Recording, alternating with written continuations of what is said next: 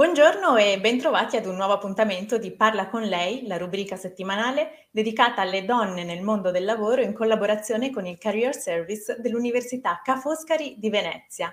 Oggi abbiamo con noi un'ex Ca' Foscarina che è la manager dello storico bookstore Rizzoli di New York.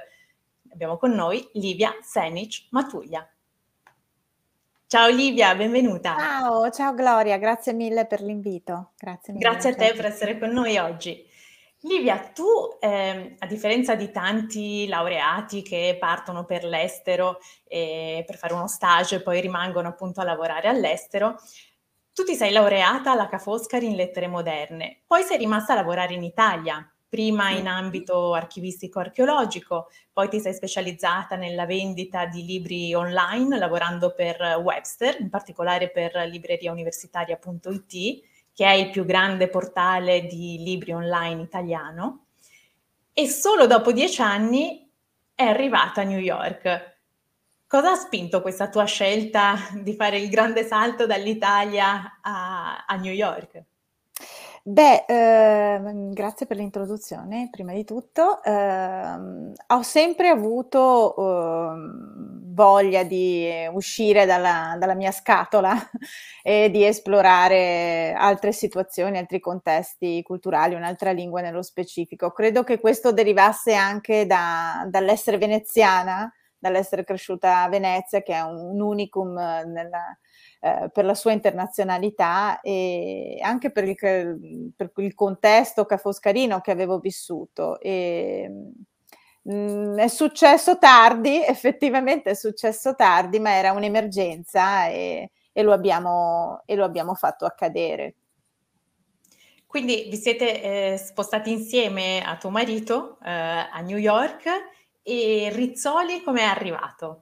Sì, eh, diciamo appunto, volevamo fare un'esperienza all'estero, quindi abbiamo realizzato una serie di passi che ce lo consentissero. Io mi sono trasferita, ho raggiunto mio marito a New York e da lì ho cominciato a ehm, cercare, cercare lavoro e mi sono così presentata a Rizzoli International eh, tramite LinkedIn eh, presentandomi come una persona che aveva esperienza in ambito editoriale e che avevo l'interesse di poter in qualche misura collaborare e sono stata così fortunata che mi sia stata concessa una, una interview e poco dopo sono stata chiamata per la prima collaborazione con Rizzoli International. E quali sono le competenze e le soft skills necessarie per essere una brava store manager? Beh, allora, sicuramente le soft skills sono tante che vengono, vengono messe in gioco.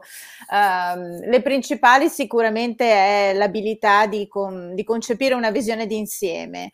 Uh, uno store manager come, come, quello, come, quello, di Rizzoli, quindi con un contesto cos- culturale e anche mh, uh, proprio fisico così articolato e, e complesso, ha bisogno di qualcuno che sia capace di vederne i vari, i vari aspetti. Eh, la, nostra, la, nostra, libreria è una libreria molto, molto grande, molto, eh, molto diversa da un piccolo mh, mm, bookstore di neighborhood, sono 600 metri quadri. Bellissimo eh, hanno... veramente, tra l'altro. Grazie, grazie mille, è vero, è un posto fantastico dove passare le proprie giornate. Eh, e quindi dovuto anche alla sua dimensione, mh, non funziona solo come bookstore, funziona come hub culturale, è un luogo dove noi ospitiamo eventi, ospitiamo concerti, performance, ehm, affittiamo le vetrine per installazioni, quindi è un, è un contesto molto particolare dove lo store manager, allo store manager viene richiesto di essere in grado di interpretare eh, i contesti, di coinvolgere diversi partner, di interagire con personalità molto diverse, vendiamo libri di tutti i generi, siamo specializzati nello specifico nell'illustrato e quindi tutte le forme, le arti sono, sono contemplate nel nostro, nel nostro bookstore e di conseguenza i loro protagonisti, il tipo di eventi che facciamo, quindi le soft skills sono queste, sono l'abilità di saper mescolare elementi diversi, sapersi aprire e mescolare in contesti diversi. Chiaramente lavorare in un contesto culturale molto diverso dal nostro, in un'altra lingua, è una sfida importante. Come eserciti la tua leadership nei confronti del tuo team? Beh, questo è verissimo, è stato forse l'aspetto più complesso da un punto di vista umano. Eh, ovviamente gestire un gruppo di lavoro che si esprime meglio di te non è, non è un punto vincente di partenza. Eh, ho imparato, ho imparato a far tesoro delle, anche dei nostri dei luoghi comuni che vengono associati agli italiani, cioè questa capacità di comprensione, di empatia, di ehm, comunicazione. Eh, quindi questi sono tutti elementi che ho imparato ad usare cercando di creare delle relazioni, ehm, non dico personali, ma sicuramente, sicuramente umane, sicuramente ho puntato cioè, la comprensione eh, del, dello staff, delle loro competenze, dei loro talenti e ho creato dei rapporti. Questo, questo è stato il modo in cui ho anche superato uh, certi, certi, gap linguistici e poi tanto, tanto, tanto impegno. Ho letto tanto per recuperare. Certo, non si smette mai di studiare. No, decisamente. E non si smette mai di imparare una lingua. Il punto in cui ci si può sentire a proprio agio con una lingua straniera mm, prende del tempo, sì. Assolutamente sì.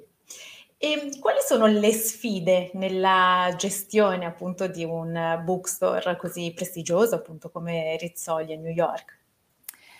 Le sfide sono diverse perché, come dicevo appunto prima, questo appunto non è un piccolo bookstore, al, a dir la verità per, per, il contesto newyorkese è al pari di un'istituzione, è al pari di un'istituzione per la comunità italiana, diciamo che dopo il consolato, l'Istituto Italiano di Cultura, veniamo un po' noi, ecco, un punto dove gli italiani, sia che residenti in, in, um, negli Stati Uniti che di transito uh, come turisti, si aspettano di trovare un luogo speciale dove in qualche misura essere rappresentati e nello stesso modo è anche un'istituzione per gli americani, per i newyorkesi. Rizzoli Bookstore è famoso per varie ragioni, in primo luogo per il proprio inventario, per l'appunto, per la propria scelta di libri, ma, ma poi è stato ovviamente, molti lo sanno, protagonista di diverse ehm, pellicole cinematografiche, quindi è un po' è, è iconico della città, ecco, e quindi la sfida è quella di riuscire a mantenere queste aspettative di soddisfare le aspettative di turisti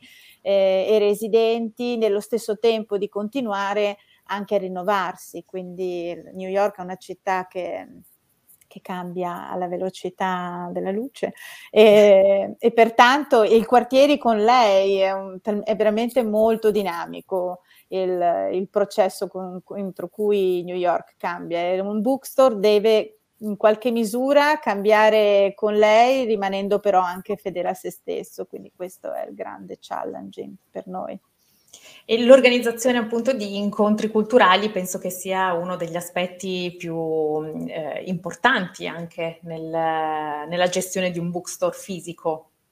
Assolutamente, eh, è stato centrale, è sempre stato centrale, lo, lo abbiamo riconosciuto ancora di più in, ovviamente durante il Covid, quando questo in qualche misura è venuto a mancare e, ed infatti abbiamo lavorato molto per sia mantenere gli eventi virtuali che riprendere il prima possibile quelli in persona. Ad oggi siamo con eventi in persona rispettando tutte le regole necessarie. Qui vedo che stai mostrando qualche foto, sì. sono stati alcuni tra i nostri ospiti eh, più importanti, ho avuto l'onore e il piacere di avere ospite Roberto Saviano, come potete vedere, e questo fa parte del, dell'attività legata appunto per, alla comunità italiana nello specifico. Uh, questo è un altro evento a cui sono legatissima.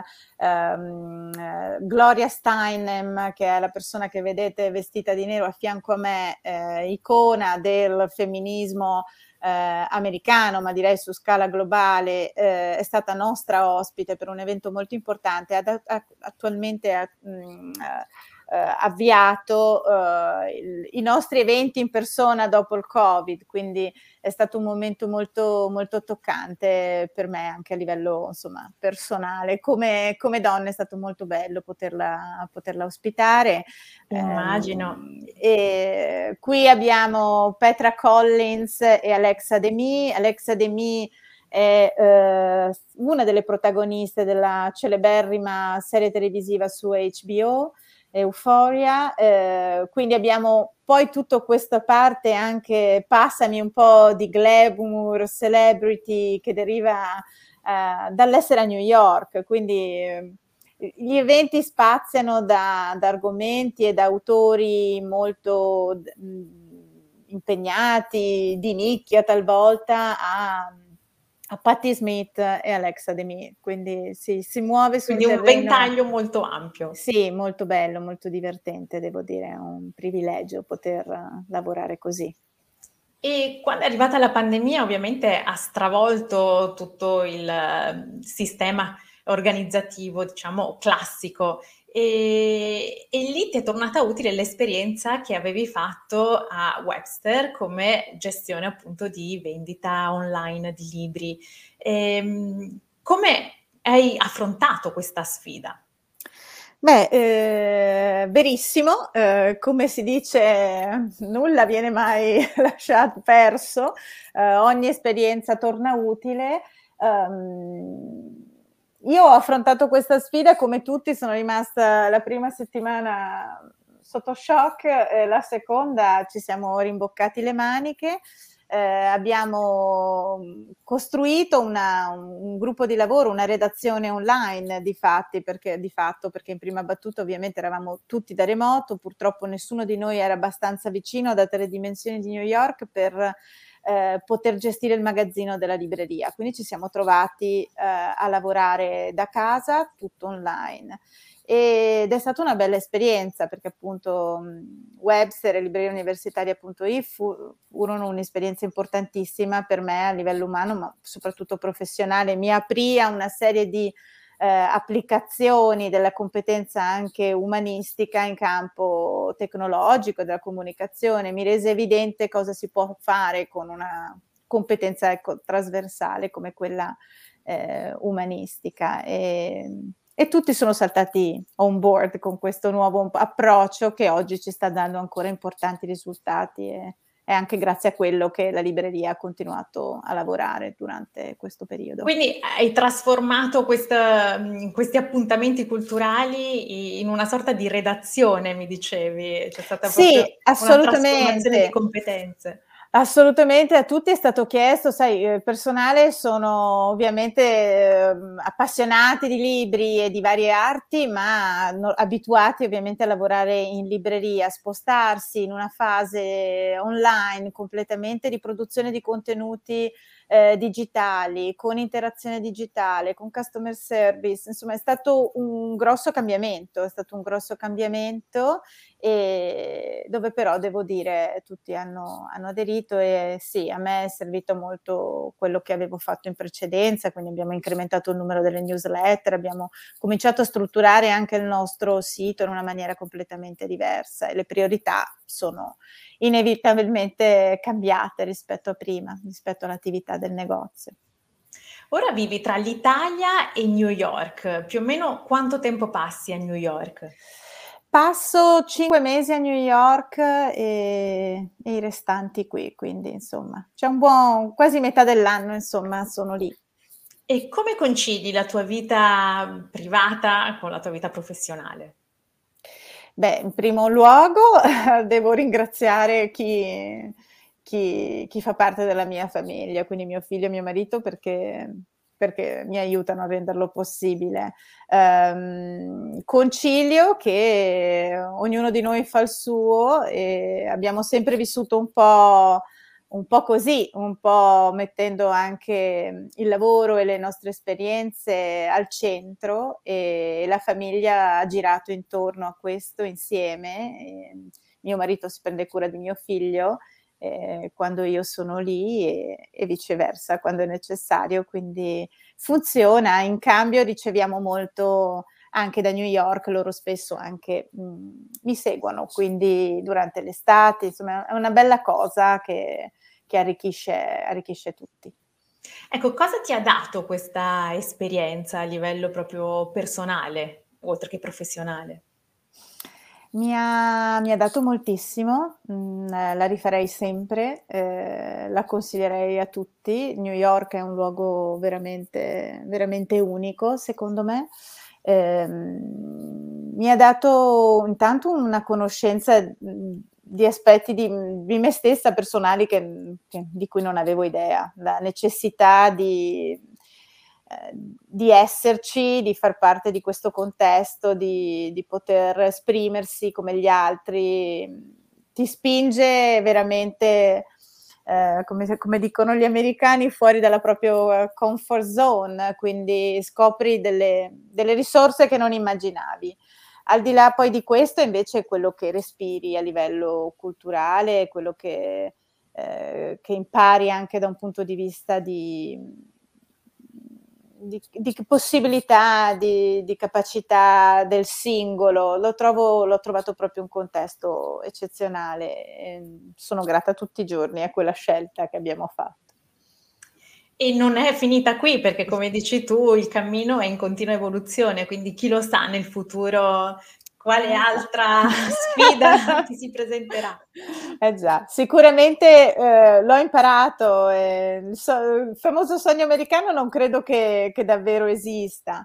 Eh, quello che sicuramente ho imparato lì a New York è l'approccio e la, l'apertura a far accadere le cose. Questo non, non vengono a caso, non sono, non sono, facili, non sono senza sacrificio, uh, però, però sono cambiamenti importanti e belli che, che consiglio di affrontare. Non esiste la mentalità del posto fisso, una vita passata a fare sempre no, cosa, No, no, esatto, non esiste quello, esiste, esiste, il lavoro, esiste la voglia di essere protagonisti di quello, de, della propria vita, di quello che si vuole, non, non, c'è, non c'è necessariamente un limite. Detto questo, n- non è l'Eldorado, non ti si aprono porte magicamente, purtroppo comunque c'è sempre tanto lavoro dietro a qualsiasi, a qualsiasi risultato. Credo che questo sia la chiave di lettura e che sia una buona cosa da portare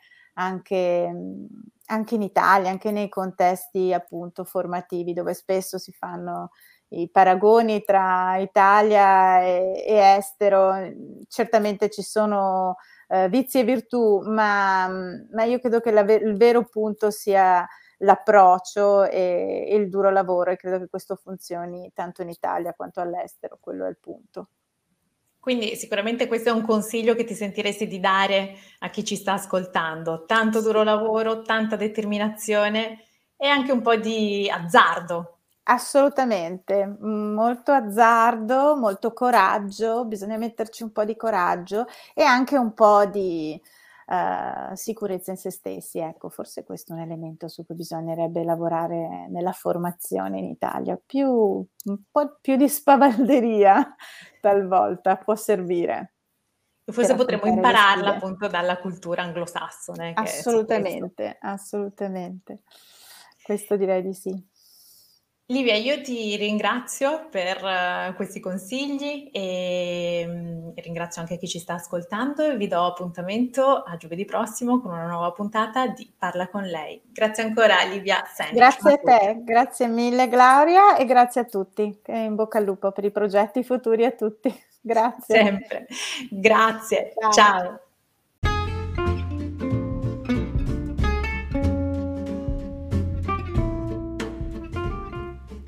Parla con lei è il podcast dedicato alle donne nel mondo del lavoro, realizzato dal progetto Lei, l'iniziativa con cui il Career Service dell'Università Ca' Foscari Venezia sostiene l'occupabilità delle giovani donne. In ogni episodio, professioniste di diversi settori raccontano le loro esperienze di vita e di lavoro e danno consigli su come costruire il proprio percorso di carriera. Seguici anche su Instagram e Facebook